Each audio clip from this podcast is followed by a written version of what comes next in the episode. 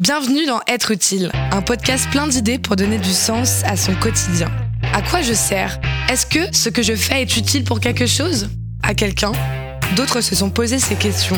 Ils sont venus vous raconter leur histoire. Chacun à leur façon, ils ont trouvé un moyen d'être utile, pour eux et pour les autres. Être utile est un podcast de grande contrôle réalisé avec le soutien du service civique. Soraya Nabé, 23 ans. Être utile, c'est quoi? Qu'est-ce que ça veut dire? C'est s'engager pour autrui et le faire avec amour. Dans quel domaine as-tu choisi d'être utile? Alors moi j'ai choisi d'être utile dans le domaine du handicap, domaine que je ne connaissais absolument pas auparavant. Pour la simple et bonne raison qu'on a un certain retard, nous, Français, sur l'accompagnement euh, des personnes en situation de handicap. Je m'inscris en fait dans la mission chargée de formation. En fait, c'est moi qui fais appel à des intervenants étrangers pour qu'ils forment euh, certains de nos professionnels dans notre structure, à Orléans certes, mais aussi au niveau national. Comment tu en es arrivé là?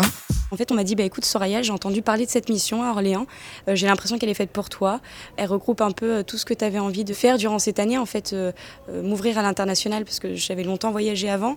Et donc, en fait, ce retour en France, il fallait qu'il ait du sens. Et là, j'ai complètement retrouvé du sens dans cette mission. Qu'est-ce que tu retiens de ton expérience? Tout d'abord, j'ai découvert un monde, ce qui n'est pas rien. Je pensais avoir ouvert les yeux sur à peu près tout avec ces voyages, mais en fait, pas du tout les personnes en situation de handicap, euh, bah voilà, en fait, ça reflète complètement la société dans laquelle on baigne. Euh, c'est qu'ils sont tellement effacés que même moi, aussi humaniste que j'ai envie de l'être, hein, euh, au plus profond de mon être, et pourtant on fait des impasses. Ça reflète vraiment notre société. C'est ces personnes-là qu'on voit pas, qui sont pas incluses dans nos sociétés, qui souffrent énormément.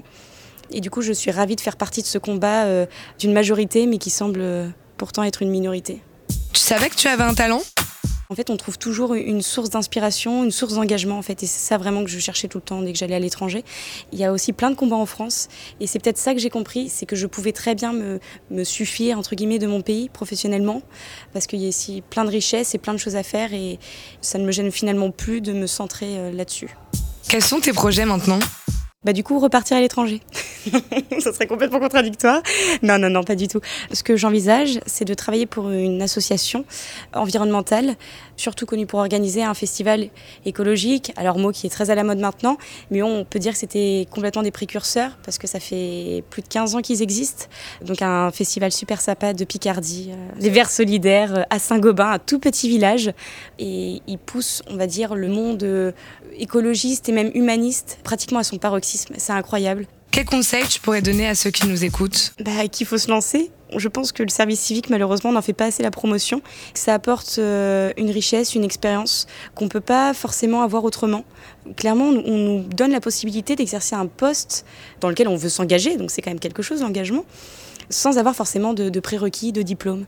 Donc c'est en fait une expérience incroyable, super enrichissante. C'est vraiment une opportunité pour tous les jeunes jusqu'à 25 ans et 30 ans euh, pour les personnes en situation de handicap quand même.